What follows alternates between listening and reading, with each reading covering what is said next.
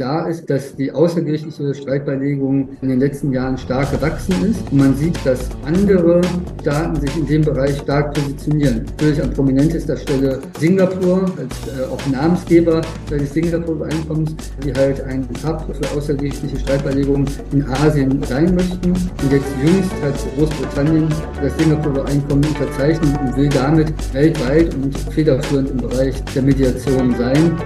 Herzlich willkommen zum Podcast Gut durch die Zeit, der Podcast rund um Mediation, Konfliktcoaching und Organisationsberatung. Ein Podcast von Inko Fehmer. Ich bin Sascha Weigel und begrüße dich zu einer neuen Folge. Und die heutige Folge befasst sich mit einem Thema der Mediation, das im nationalen Bereich durchaus unterbeleuchtet ist und auch keine große Rolle weder in der Ausbildung noch in der Praxis zu spielen scheint international aber viel mehr Bedeutung erlangt hat, zumindest eine Zeit lang. Und was das genau bedeutet, dass das Thema Vollstreckbarkeit von Mediationsvereinbarungen eine große Welle geschlagen hat, von der man jetzt vielleicht befürchten muss, dass sie abebbt. Oder ob das nur ein Anlauf nehmen ist, dann auch wirklich in der Praxis durchzuschlagen. Das will ich heute mit meinem Gast Professor Simon Hedkamp besprechen der sich mit dem Thema auskennt, dazu publiziert hat und die Entwicklungen genau verfolgt, die dort im internationalen Bereich vonstatten gehen. Herzlich willkommen, Professor Hedkamp.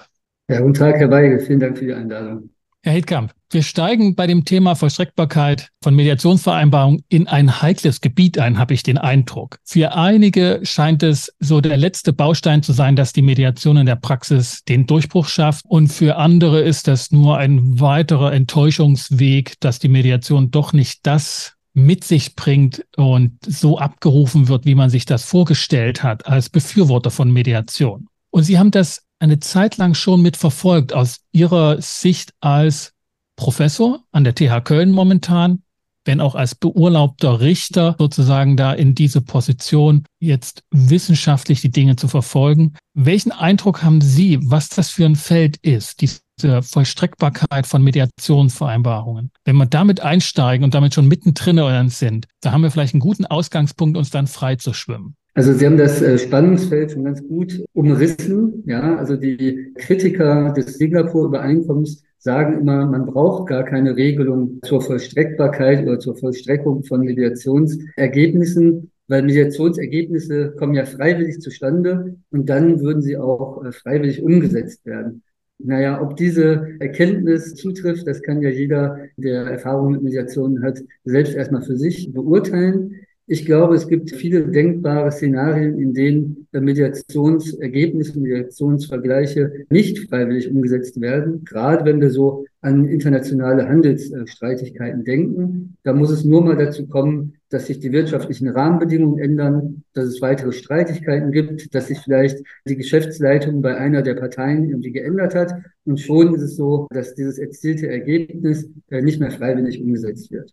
Und in den Bereichen jetzt im internationalen Bereich wird es jetzt noch deutlich, dass zwar die Parteien durchaus wollen können, aber einfach nicht praktisch können, weil sich die Rahmenbedingungen verändert haben. Wenn wir das ein bisschen runterbrechen und erstmal so ein bisschen die Frage auch für die Kollegen, die vielleicht mit Vollstreckbarkeit noch nicht viel zu tun hatten, weil es doch ein dezidiert juristisches Moment hat oder auch wirtschaftliche Praxis oder Pragmatismus da auch eine Rolle spielt, aber jetzt nicht so sehr im kommunikationspsychologischen eine Bedeutung hat. Worum geht es bei Vollstreckbarkeit von Mediationsvereinbarungen?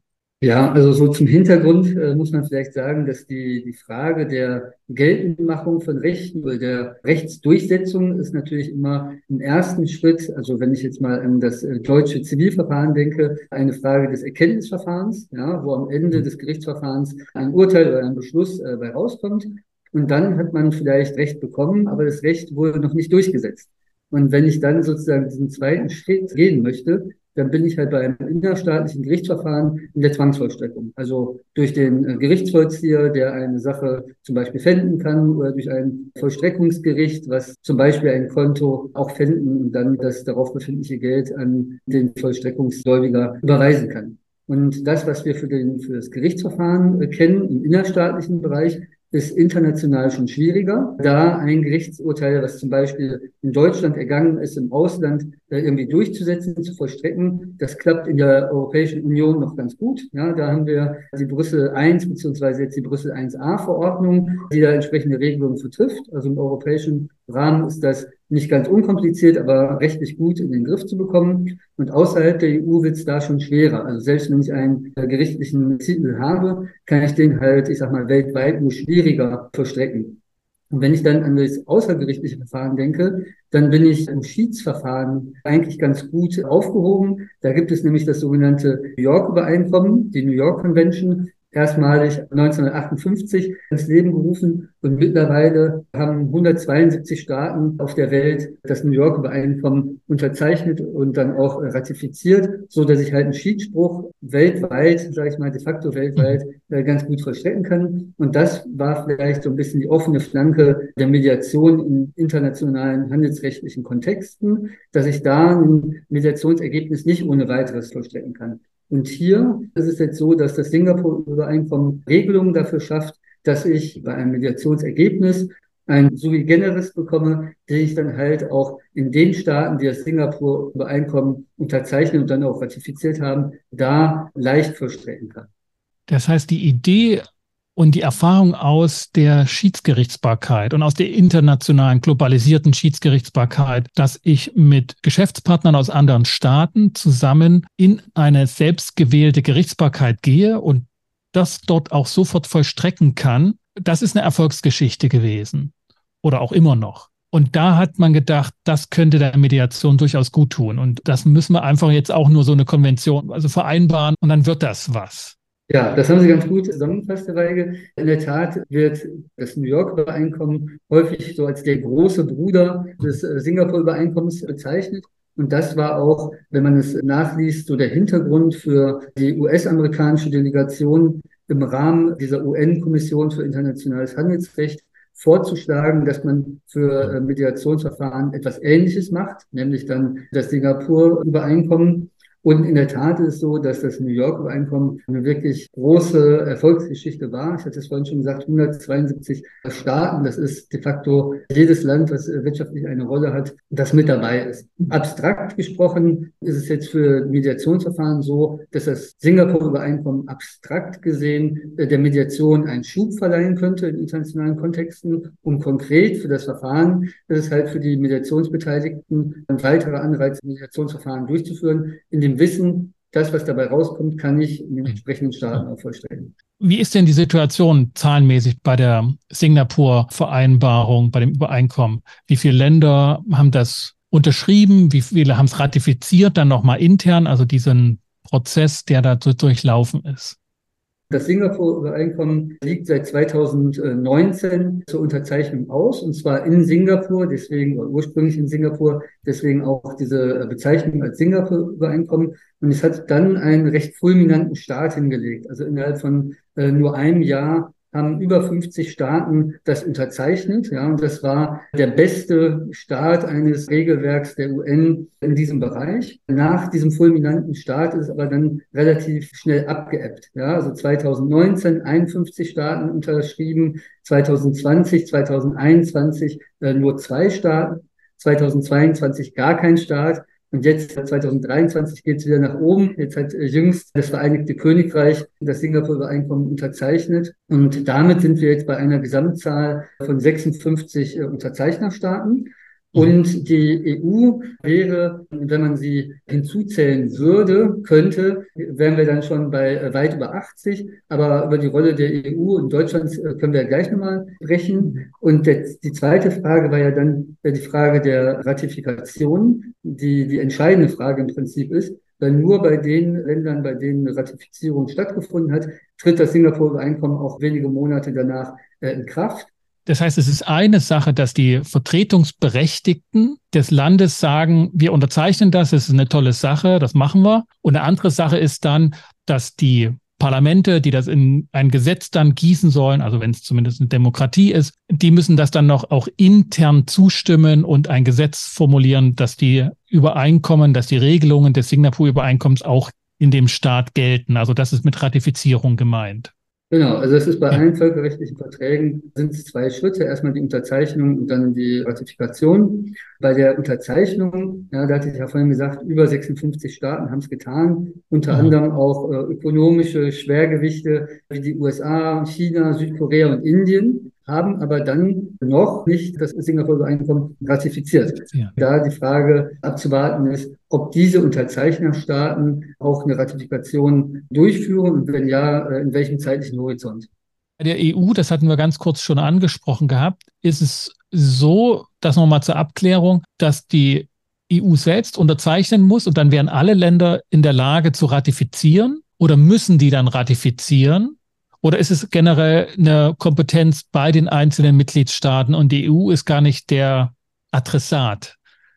Herr Weige, Sie stellen genau die richtigen Fragen. ja, der, ich komme nicht äh, unvorbereitet aus dem Sommer.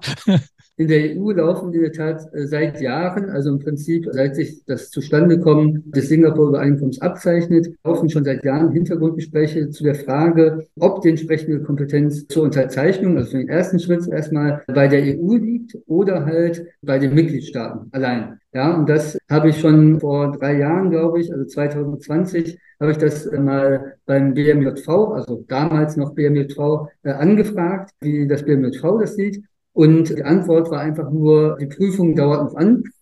Ja, da mochte sich das Ministerium nicht positionieren. Und jetzt habe ich, als ich meinen letzten Aufsatz in der ZKM zu dem Thema Singapur-Übereinkommen vorbereitet habe, habe ich sogar gegenüber dem BMJ eine IFG-Anfrage gestellt, also eine Anfrage nach dem Informationsfreiheitsgesetz und habe gefragt, wie so der Stand im Ministerium ist bezüglich der Prüfung, ob die Kompetenz halt bei der EU oder den Mitgliedstaaten liegt und äh, welcher Zeitplan das Ministerium wohl hat, um das Singapur-Übereinkommen äh, zu unterzeichnen. Und da hat das BMJ mir erstmal ein bisschen ausweichend geantwortet, aber das Ende vom Lied war, dass die Bundesrepublik sich nicht äh, positioniert, weil äh, auf europäischer Ebene wohl eine größere Anzahl von Mitgliedstaaten eine zurückhaltende Position zum Singapur-Übereinkommen einnimmt und deswegen weder die Europäische Kommission noch die Bundesrepublik eine Bewandtnis dafür sieht, äh, sich abschließend dazu äh, zu positionieren, äh, bei wem die Kompetenz liegt. Es gibt ja Situationen, wo Möglichkeiten auf der Straße liegen, und keiner bemüht sich, sie zu ergreifen. Das scheint mir hier so eine zu sein. Also man könnte wenn man wollte, aber man ist sich noch nicht ganz sicher, ob das eine kluge Idee ist, da die Kompetenz sich zuzuschreiben und im Nachgang vielleicht in den Streit zu gehen, ob sie nicht doch bei der EU ist. Klingt ein bisschen nach, dass ganz froh ist, dass die Bundesrepublik nicht so offensichtlich die Kompetenz dafür hat. Ja, also das könnte man mutmaßen, ob das stimmt, weiß ich nicht. Aber man hat schon gesehen, dass die deutsche Delegation im Rahmen der UN-Verhandlungen damals eine relativ kritische und zurückhaltende Position äh, zum Singapur-Übereinkommen eingenommen hat. Ähnliches gilt für eine Stellungnahme der Bundesrechtsanwaltskammer, die man auch online finden kann. Das spricht für mich dazu, dass sowohl in Deutschland als auch wahrscheinlich bei einer größeren Zahl von europäischen Mitgliedstaaten einfach da die, Skepsis momentan überwiegt. Und man könnte mal abwarten, ob sich das mit der anstehenden Europawahl und dann einer neuen Europäischen Kommission im nächsten Jahr ändert oder halt äh, durch entsprechende nationale Wahlen in den Mitgliedstaaten. Denn klar ist eigentlich, dass die außergerichtliche Streitbeilegung in den letzten Jahren stark gewachsen ist. Und man sieht halt auch, dass andere Staaten sich in dem Bereich stark positionieren. Also natürlich an prominentester Stelle Singapur, ja, als äh, auch mhm. Namensgeber äh, des Singapur-Übereinkommens, die halt ein Hub für außergerichtliche Streitbeilegungen in Asien sein möchten. Und jetzt jüngst hat Großbritannien das Singapur-Übereinkommen unterzeichnet und will damit weltweit und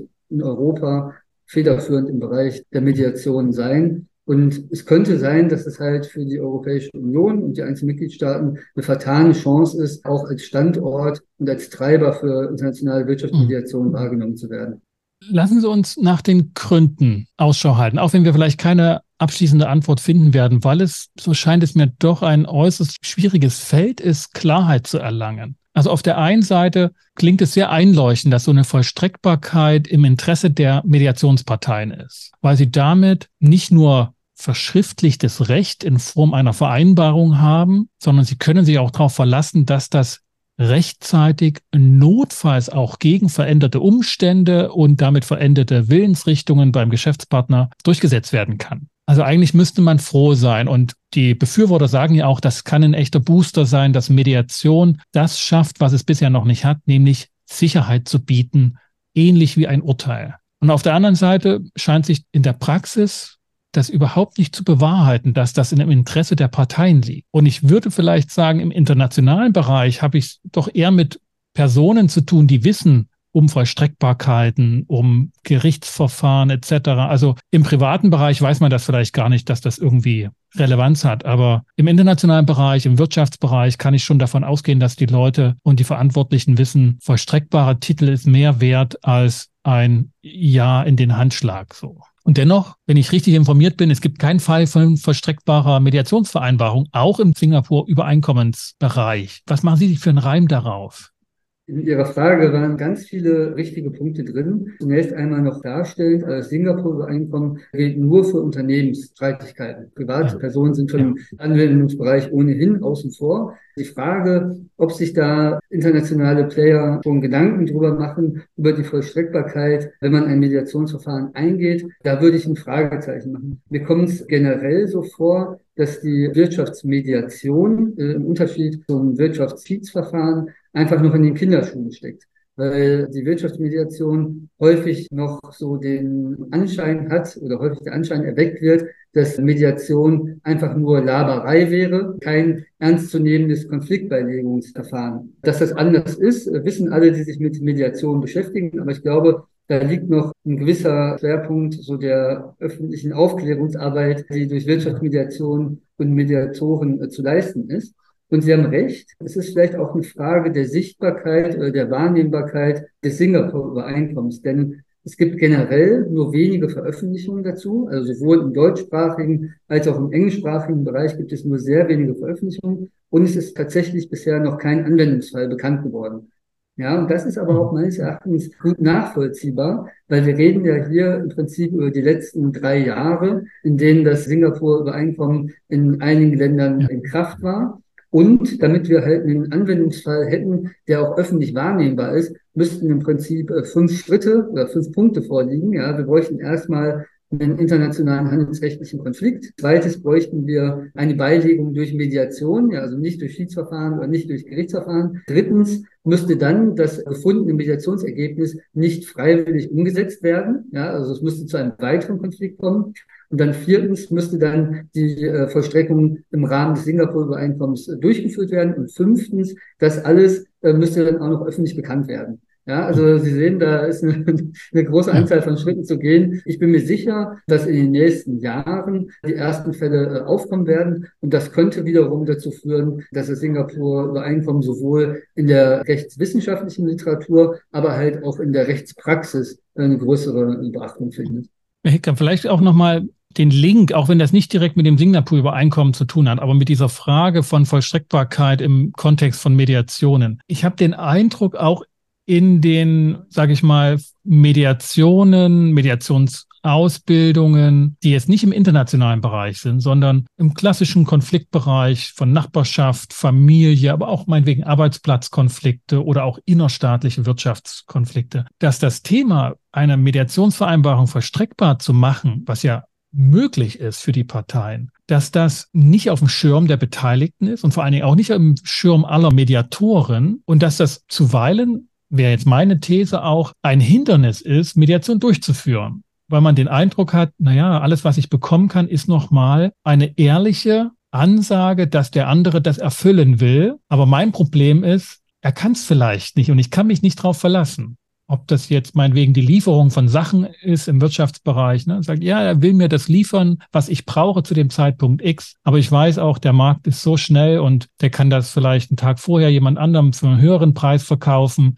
Und dann kriege ich es nicht. Dann habe ich es einfach nicht. Und das ist ein Problem. Aber wenn ich es vollstrecken könnte, dann hätte ich mehr Sicherheit in der Hand. Im Familienkonflikt ist es auch deutlich, dass die vollstreckbare Titel für den geschiedenen Partner mehr wert ist als das ehrliche Ja, du kriegst den Unterhalt, ja, du kriegst das, du kriegst das oder das. Wie schätzen ja. Sie das ein? Ist das ein wichtiger Aspekt für die Anwendung zu Beginn der Mediation, obwohl die Vollstreckbarkeit häufig erst am Ende eingeführt werden kann? Also im Idealfall ist es ja so, dass die Beteiligten an einer Mediation am Anfang guten Willens sind, eine konsensuale Lösung zu finden und die dann auch durchzusetzen. So dass sich das, ich sag mal, psychologisch wahrscheinlich gut erklären lässt, dass man in diesem Moment noch nicht darauf achtet, wie ein Ergebnis dann verstreckt werden könnte. Aus rechtlicher Sicht ist es auch eigentlich ganz gut äh, zu erklären, dass man sich am Anfang noch nicht über die Vollstreckbarkeit Gedanken macht, weil man natürlich nicht weiß, was bei rauskommt und weil es auch sehr schwer sein kann, überhaupt etwas Vollstreckbares zu formulieren. Also man sieht das im Gerichtsverfahren immer wieder, dass gerade Naturalparteien es schwer haben, Anträge zu stellen, die schon bestimmt genug im Sinne der Zivilprozessordnung sind und dann wiederum auch bestimmt genug sind, um einen verstreckbaren Titel zu machen. Das hängt natürlich auch von dem jeweiligen Rechtsgebiet ab. In manchen ist es leichter, in anderen ist es schwerer, etwas Verstreckbares zu formulieren. Und insbesondere schwierig kann es natürlich äh, für Leute sein, die keine juristische äh, Ausbildung haben. Und es gibt ja durchaus einige Mediatoren, die eben nicht Volljuristen sind oder äh, sonstiges. Überwiegende Mehrheit, würde ich mal sagen. Ne? Ja. Was nicht unbedingt Mangel sein soll, aber im Einzelfall durchaus sein kann. Ja, also ich hatte es auch nur zur Erklärung angeführt, warum man nicht direkt an die Vollstreckung denkt. Ja. ja weil äh, auch das, was ich vorhin zur Vollstreckung von Entscheidungen aus gerichtlichen Verfahren angeführt habe, da werden viele Laien, die halt das erste Mal vor Gericht gehen, um ihre Rechte durchzusetzen, auch noch nicht denk äh, dran denken, weil das Vollstreckungsverfahren ja auch von dem Erkenntnisverfahren vollständig losgelöst ist, auch für die Parteien, die das Recht suchen, erstmal nur das Erkenntnisverfahren im Vordergrund steht. Ich meine, das sind immer ausgewählte Fälle, die man dann so als Beispiele im Kopf hat, auch um Argumentationen zu stützen. Also dessen bin ich mir schon bewusst, aber ich würde tatsächlich argumentieren, dass Mediation eine größere Chance hätte, wenn den Beteiligten, den potenziellen Medianten, den, die, die Konfliktparteien, wenn die wissen, dass eine Vollstreckbarkeit möglich ist und dass man auch durchaus sagen könnte, ich mache eine Mediation, wenn wir am Ende eine vollstreckbare Erklärung erfüllen, weil dann weiß ich, dass das hier nicht nur Gelaber ist oder nur drüber gesprochen werden kann. Aber es ist jetzt nur meine These. Ich weiß auch natürlich um die Schwierigkeit von Konfliktparteien am Anfang einer Mediation, dann schon über so schwerwiegende, bindende Sachen zu reden. Also es ist eine taktische Fragestellung, wie man Mediation dort aufzieht. Sowohl im persönlichen, bei Mediationskonflikten, als auch im internationalen Bereich. Aber ja, da dachte ich schon, dass die Player, die dort an Mediationsvereinbarungen teilnehmen würden, oder die Frage zu entscheiden haben, lohnt sich das für uns, dass die um solche Dinge wissen. Das sind doch die Rechtsabteilungen auch. Also ich halte das für eine interessante These. Als Gegenthese oder Gegenargument könnte man vielleicht formulieren, dass wenn man gerade die Vollstreckung schon von Anfang an in den Vordergrund stellt, dass dann vielleicht die Bereitschaft äh, geringer ist, sich wirklich irgendwie zu öffnen und den Verhandlungsspielraum aufzumachen und dann wirklich Lösungen zu finden. Und wenn wir jetzt an den internationalen Bereich denken, an das Singapur-Übereinkommen, dort ist es so, dass die Vertragsstaaten auch äh, sogenannte Vorbehalte formulieren können. Also Vorbehalte, ja. unter denen das Singapur-Übereinkommen nur Anwendung äh, finden kann, beziehungsweise eine Verschreckung dann daraus folgen kann. Und einer der Vorbehalte ist, dass ein Unterzeichnerstaat sich vorbehalten kann, eine Vollstreckung nur vorzunehmen, wenn die Parteien der Mediation dazu sich bereit erklärt haben, also explizit ah. eingewilligt haben. Ja. ja so also, dass ihr Gedanke da auch Widerhall findet. Das haben auch schon zwei, drei äh, Staaten Vorbehalt mhm. erklärt. Mhm ja, dass ich halt dieses Opt-in brauche, was ich halt nach der Grundstruktur des Singapur-Übereinkommens nicht brauche. Also mhm. nach der Grundstruktur äh, könnte es auch so sein, dass ich als deutsches Unternehmen auf einmal einer Vollstreckung nach dem Singapur-Übereinkommen zum Beispiel in Singapur ausgesetzt bin, nachdem ich an einem Mediationsverfahren teilgenommen habe, obwohl ich mir über diese Vollstreckung noch nie Gedanken gemacht habe. Das ist ein interessanter Punkt. Ja. Mir schien diese Fragestellung, die wir gerade behandelt haben, ähnlich dieser Frage, welches Streitthema wollen wir zuerst behandeln? Nehmen wir zuerst die schwerwiegenden Grundsatzthemen oder die kleinen, wo wir vielleicht mit hoher Wahrscheinlichkeit eine Einigung herbekommen und hinbekommen werden. Und manchmal sagen auch Mediatoren, auch in den Lehrbüchern, fangen Sie mit den kleinen Dingen an, dann haben die sich schon mal die Hand gegeben, dann haben sie schon mal Vertrauen gefasst, dann haben sie schon mal mitbekommen, dass man sich mit dem anderen grundsätzlich einigen kann und dann kann man die schweren Dinge angehen. Und andere sagen, das kann ich nicht machen, ich muss gleich die Dinge angehen, die einfach im Raum trennen. Und da jetzt um den heißen Brei rum zu reden, würde mir angekreidet werden. Sind Fragen, die Mediatoren für sich beantworten müssen, wie sie den Prozess aufsetzen. glaube auch, dass es da keinen One-Size-Fits-All-Ansatz geben kann. Ja. Es wird mhm. wahrscheinlich sowohl von dem Charakter, von der Persönlichkeit äh, des Mediators abhängen, aber wahrscheinlich in genauso starkem Maße auch von dem jeweiligen Konflikt und den Konfliktparteien, wie ich da vorgehen kann. Sie haben mhm. vorhin gesagt, wir sind ja hier im Bereich des internationalen Handelsrechts und entsprechender Streitigkeiten. Und dort könnte es schon so sein, dass da eine gewisse Professionalität herrscht und dass gerade so dieser, dieser Punkt der Vollstreckbarkeit auch ein wichtiges Interesse der Beteiligten ist, so dass man es da vielleicht von Anfang an gut ansprechen könnte. Aber es wird vom Einzelfall abhängen. Vielleicht nochmal zurückkommend auf die Erfahrungen mit dem großen Bruder, dem New York Übereinkommen für Schiedsgerichtssachen. Wann hat denn dieser Bruder das Laufen gelernt und wurde zu einem erfolgreichen Selbstläufer, bei dem dann sozusagen auch die Länder die Ratifikation durchgeführt haben und sich der Schiedsgerichtsbarkeit dann unterworfen haben. Wir reden ja letztlich immer noch nur über vier Jahre, seitdem das Singapur-Abkommen in der Welt ist. Ist das schon so die Midlife-Crisis oder sind wir da noch in der vorpubertären Phase eines solchen Übereinkommens? Wahrscheinlich sind wir sogar noch früher. Wahrscheinlich sind wir noch bei den Kinderkrankheiten oder beim, äh, beim Laufen lernen. Ich hatte vorhin zu New York Einkommen schon die Jahreszahl 1958 genannt, wo es halt äh, zustande gekommen ist. Und wie das jetzt genau chronologisch gelaufen ist, wie viele Unterzeichnerstaaten man zu welchem Zeitpunkt hatte, kann ich jetzt aus dem Kopf nicht rekapitulieren. Aber was ich Ihnen halt sagen kann, dass das New York-Übereinkommen auch in den letzten Jahren nicht stillgestanden ist. Also in den letzten drei, vier Jahren hat man auch da wieder, ich glaube, elf oder zwölf Ratifikationen verzeichnen können. Also okay. ungefähr so viel äh, wie das Singapur-Übereinkommen, nur halt auf einem deutlich höheren Niveau. Während wir halt beim Singapur-Übereinkommen jetzt insgesamt elf Ratifikationen haben, haben wir halt beim New York-Übereinkommen in den letzten Jahren elf Ratifikationen, so dass wir da jetzt bei 172 Staaten stehen. Also meine These und meine Hoffnung wäre, dass das Singapur-Übereinkommen auf Sicht gesehen eine gleiche Erfolgsgeschichte darstellt und dass, wenn wir in 30 Jahren äh, nochmal hier in diesem Podcast sprechen, dass ich Ihnen dann sagen kann, äh, das Singapur-Übereinkommen hat gerade die Schwelle von 170 Staaten geschafft. Aber ja. das ist natürlich Zukunftsmusik. Okay, in, in 30 Jahren sagt sie, ne? Da können wir den, die, die zweite Folge von fünf geplanten dann machen. Genau. Genau. Wenn man sich so mit dem Thema beschäftigt und jetzt das Singapur-Abkommen vor Augen hat, die Entwicklungen, wann ist sozusagen der Punkt erreicht, dass man nicht mehr so sehr, sage ich mal, als Befürworter in dieses Pushen kommen muss, dass man sagen muss, man muss mehr aufklären, man muss noch mehr machen, sondern das ist Gesetz. Die Parteien wissen darum, dass es das gibt und es wird grundsätzlich als sinnvoll und als ein Weg gesehen, der beschritten werden kann, als Potenzial gesehen. Ich habe momentan den Eindruck, das ist aber überhaupt noch nicht bei den potenziellen Konfliktparteien existent. Das nehmen die schlichtweg noch nicht wahr. Es bleibt noch ein Gesprächsgegenstand von Wissenschaftlern, von Mediatoren, von interessierten Leuten des Anwendens, aber nicht als Konfliktpartei. Wo würden Sie sagen, da brauchen wir einfach noch ein Jahrzehnt? Ja, also in zeitlicher Hinsicht würde ich da irgendwie keinen Stempel drauf machen. Aber Sie haben vollkommen recht. Also es gibt jetzt beim Singapur-Übereinkommen so zarte rechtswissenschaftliche Ausführungen dazu und zartes Interesse, was halt in der Praxis wahrscheinlich noch gar nicht irgendwie angekommen ist. Und das gilt ja auch für die Wirtschaftsmediation im Ganzen auch, dass die noch in Deutschland in den Kinderschuhen steckt, international ein bisschen stärker ist, aber auch da hinter Gerichtsverfahren und insbesondere Schiedsgerichtsverfahren deutlich zurückstecken muss.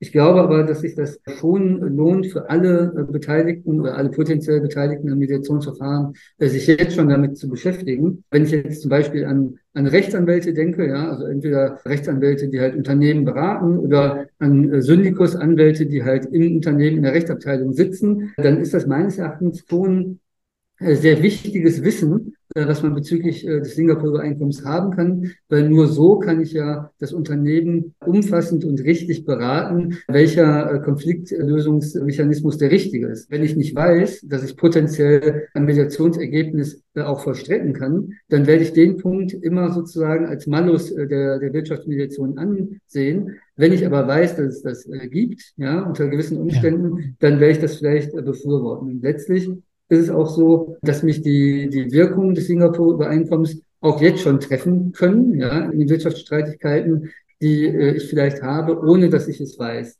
Deswegen bin ich der Meinung, Rechtsanwälte, Inhouse Counsel müssten sich jetzt auf jeden Fall damit beschäftigen und äh, Mediatoren aber auch, wenn diese Frage an sie herangetragen wird, ob sie in so einem internationalen Setting äh, mitwirken wollen. Und dann müsste man natürlich auch äh, wissen, was das Instrument des Singapur-Einkommens ist, was das voraussetzt, was ich als Mediator vielleicht ähm, auch beachten muss. Herr Heldkamp, vielen Dank für das Gespräch. Gibt es eigentlich einen, einen, nächsten Schritt oder ein, ein, nächstes Datum schon, wo das Singapur-Abkommen wieder in, sag ich mal, in Publikationen oder in den Nachrichten kommen kann? Im September, am 28. September steht ein Inkrafttreten in Uruguay an. Dann wären es elf Staaten, die, ich habe Uruguay vorhin schon mal mitgezählt, also mhm. elf Staaten, in denen das Singapur-Einkommen in Kraft tritt. Und wenn man entsprechende Nachrichten verfolgt, dann sieht man es auch manchmal, immer wenn ein Inkrafttreten ansteht. Das könnte dem geneigten Leser oder der Leserin äh, irgendwo auffallen. Und ich poste auch bei LinkedIn oder auf Twitter solche Nachrichten, um sozusagen meinen kleinen Teil dazu beizutragen, dass das Singapur-Einkommen so in der Mediationsszene bekannt wird.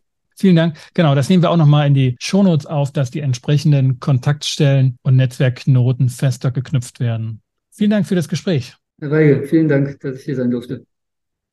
Ich bedanke mich bei dir, dass du wieder mit dabei warst und diesen Podcast gehört hast. Wenn er dir gefallen hat und auch die anderen Episoden dir gefallen, dann hinterlass doch ein Feedback und eine kleine Bewertung auf Apple Podcast. Empfehle den Podcast weiter und abonniere ihn, sodass du keine Folge mehr verpasst. Bis zum nächsten Mal. Kommt gut durch die Zeit. Ich bin Sascha Weigel, dein Host von Inkowema und dem Institut für Konflikt- und Verhandlungsmanagement in Leipzig und Partner für professionelle Mediations- und Coaching-Ausbildungen.